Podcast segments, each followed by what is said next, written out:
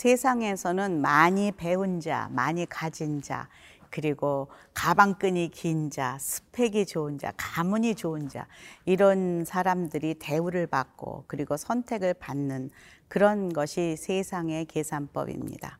그런데 하나님 나라의 계산법은 전혀 반대입니다. 높은 자가 낮아지고 낮은 자가 높아지고 먼저 된 자가 나중되고 나중된 자가 먼저 되고 우리를 가자면 심리를 가고 이 하나님 나라의 계산법은 세상에서는 이해할 수가 없는 계산법입니다. 그런데 오늘 예수님께서 말씀 속에서 하나님 나라의 백성들은 하나님 나라의 계산법에 따라서 살아야 한다라고 율법을 재해석해 주고 계십니다. 오늘 마태복음 5장 38절에서 48절까지 함께 들어가 보도록 하겠습니다.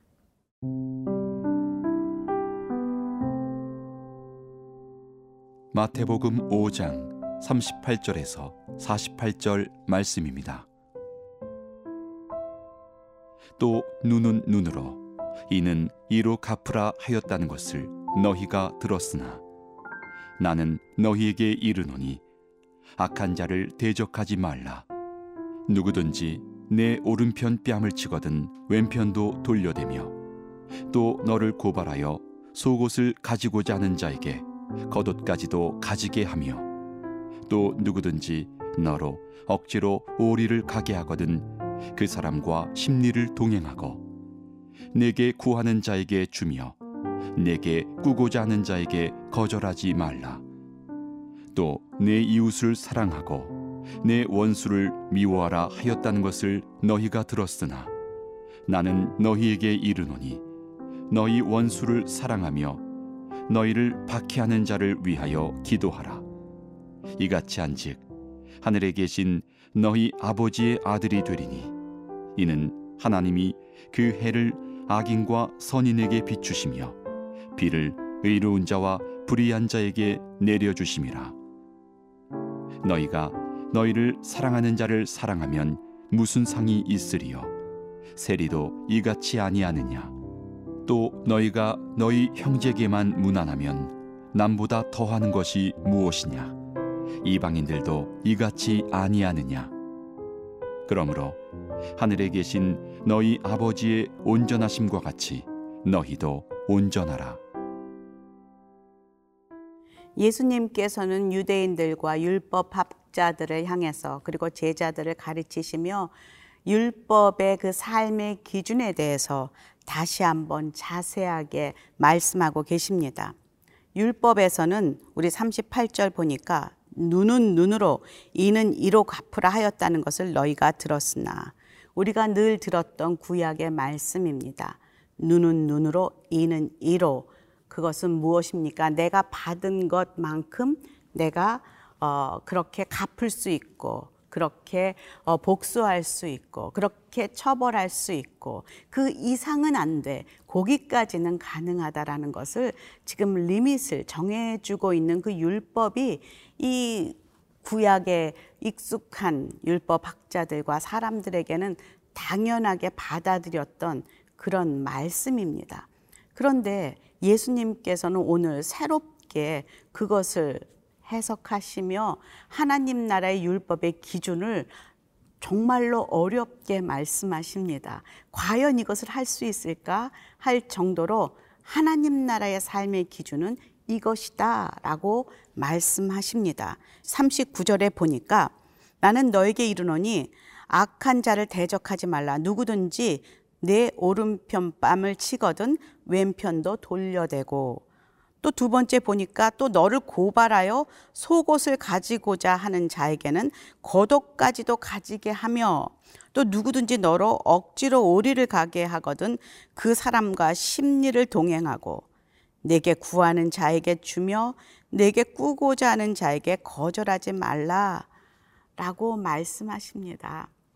저는 이것을 읽을 때마다 정말 하나님 이것을 할 수 있습니까? 하나님 나는 이것을 못할 것 같은데요. 라고 정말 빨리 넘기고 싶은 그 구절이 바로 이 구절이었습니다. 만약 누가 나한테 그렇게 오른뺨을 칠 때 나도 오른뺨을 치는 것이 어, 구약의 율법이었는데 왼뺨을 들이대라니요. 그리고 또 속옷을 가지고 주는 것도 모자라서 겉옷까지 달라지도 않는데 주는 그런 것을 하라고요. 또 억지로 내가 가기 싫은데 오리까지면 가면 됐지 심리까지도 또 가라고요. 구하면 주고 그리고 꾸고자 하는 자에게 거절하지 말라니요. 하나님 저는 할 수가 없습니다. 내 안에는 이 힘이 없네요. 어떻게 하나요? 라고 하나님 앞에 앉아 있을 때 하나님께서 저에게 들려주신 그 세미한 음성이 있었습니다. 왜 너는 늘 네가 그렇게 오른뺨을 막아쪄서 왼뺨을 돌려대는 자로 그리고 겉옷을 주는 자로 그리고 심리도 같이 가는 자로 그리고 구하는 자에게 주는 자로 구워주는 자에게 거절하지 않는 자로 너를 늘 갖다 대느냐 어, 저는 깜짝 놀랐습니다. 저는 늘 제가 그 자리에 있다고 생각했거든요. 그런데 하나님께서는 너는 먼저 내 이웃의 오른뺨을 쳤던 사람이다. 그리고 속옷을 달라고 떼었던 사람이다. 그리고 억지로 늘 오리를 가자고 나에게 그렇게 얘기했던 사람이다. 그리고 물 나에게 구했고 늘 나에게 때를 썼던 그런 자다. 라고 반대로 저를 이곳에 앉혀 놓으시는 것을 경험했습니다. 제가 눈물이 났습니다. 하나님, 제가 그런 자였는데 늘 반대에 서서 제가 이것을 해야만 되는 자로 그렇게 생각했군요. 저는 늘 하나님 앞에서 이렇게 때를 쓰는 자였고, 억지를 부리는 자였고, 달라고 했던 자고, 하나님의 왼뺨을 치었던, 그리고 죽이기까지 했던 그런 자였군요. 그런데 예수님께서는 저를 위해 이 모든 것을 해 주셨군요. 예수님만이 할 수 있는 이것을 저에게 해 주신 그 은혜가 감격되고 송구하고 죄송하고 그리고 너무나 감사하고 하나님 그 마음으론 제가 할 수 있습니다. 주님이 나에게 베풀어 주신 그 은혜, 그분이 내 안에 계실 때 나는 이것을 할 수 있습니다. 나는 할 수 없지만 그렇게 하신 주님께서 내 안에 계실 때 나도 그렇게 할 수 있습니다. 라는 고백이 나오는 그런 말씀으로 제가 묵상했습니다. 오늘도 그렇게 나에게 다가오셨던 그 예수님, 그 예수님이 나를 통해 내 이웃에게 그렇게 나아가는 그렇게 예수님이 드러나는 은혜가 저와 여러분의 하루 가운데 있기를 간절히 기도합니다.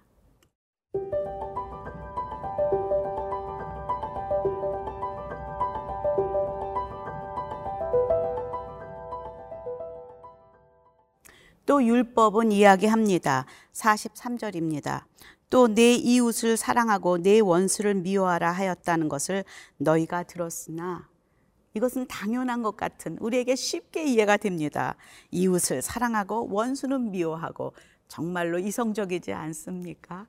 그런데 예수님께서는 또 이것을 이렇게 재해석하시죠. 44절. 나는 너희에게 이르노니 너희 원수를 사랑하며 너희를 박해하는 자를 위하여 기도하라. 또 준육이 듭니다. 하나님, 이것은 그 율법의 말씀과 진짜 다르네요. 그런데 또 묵상합니다.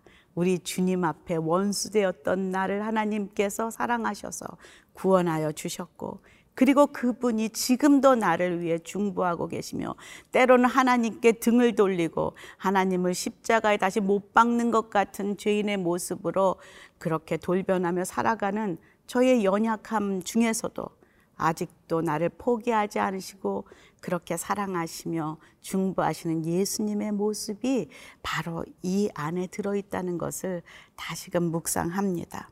45절에 이같이 한즉 하늘에 계신 너희 아버지의 아들이 되리니 이는 하나님이 그 해를 악인과 선인에게 비추시며 비를 의로운 자 불의한 자에게 내려 주심이라. 아버지의 아들 예수 그리스도의 모습을 지금 보여주고 있습니다.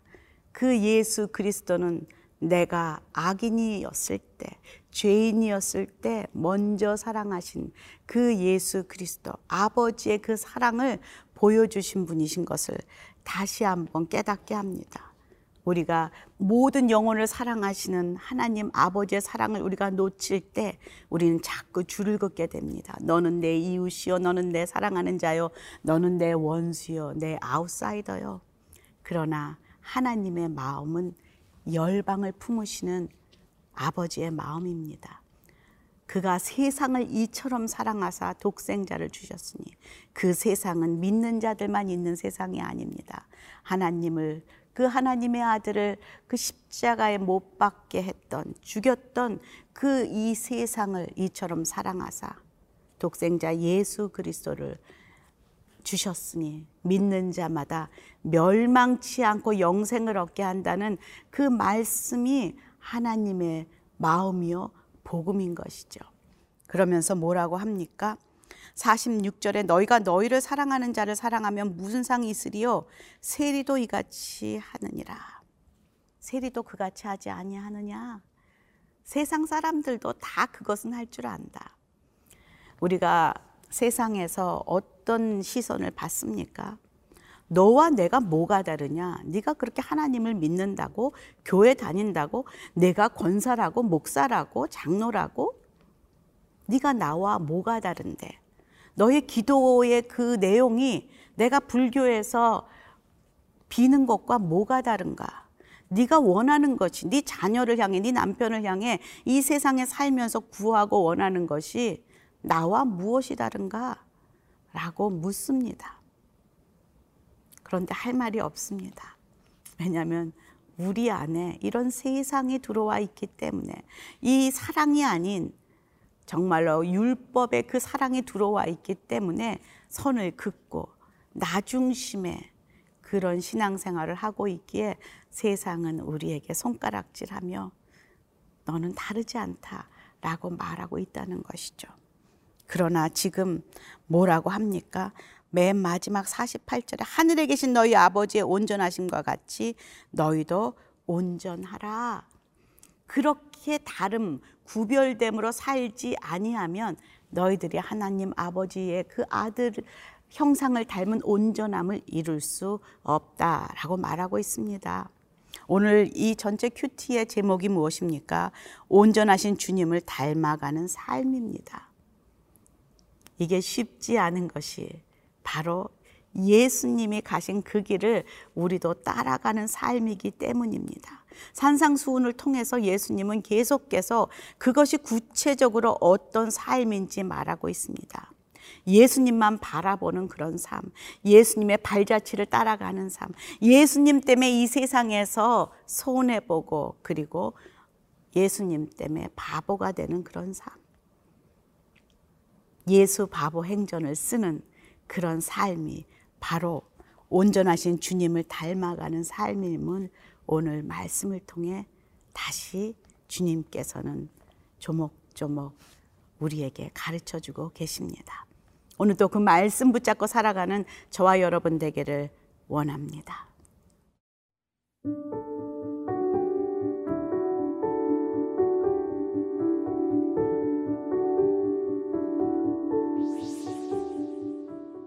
주님, 오늘도 말씀 속에서 저의 모습을 보게 하시니 감사합니다.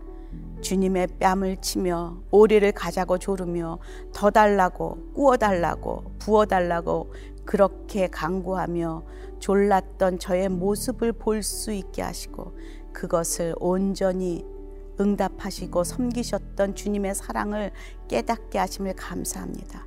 저도 그렇게 이웃을 향해 나아갈 수 있도록 그렇게 살 수 있도록 도와주시옵소서 예수님 이름으로 기도합니다. 아멘.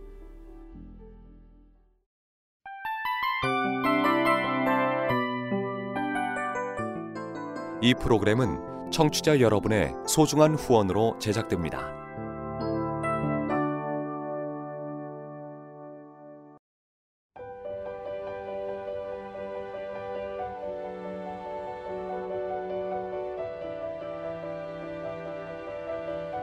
세상에는 수많은 교회들이 있지만 더 깊이 있는 말씀 강해를 찾기 위해 크기로만 교회를 선정하지 않습니다. 보다 좋은 영적 콘텐츠를 더 많이 나누기 위해 방송비를 받지 않습니다. 1년 365일 복음만 전하고 싶어서 우리는 광고를 하지 않습니다. 온누리의 복음을 땅끝까지 CGN TV와 함께 땅끝 선교사가 되주세요.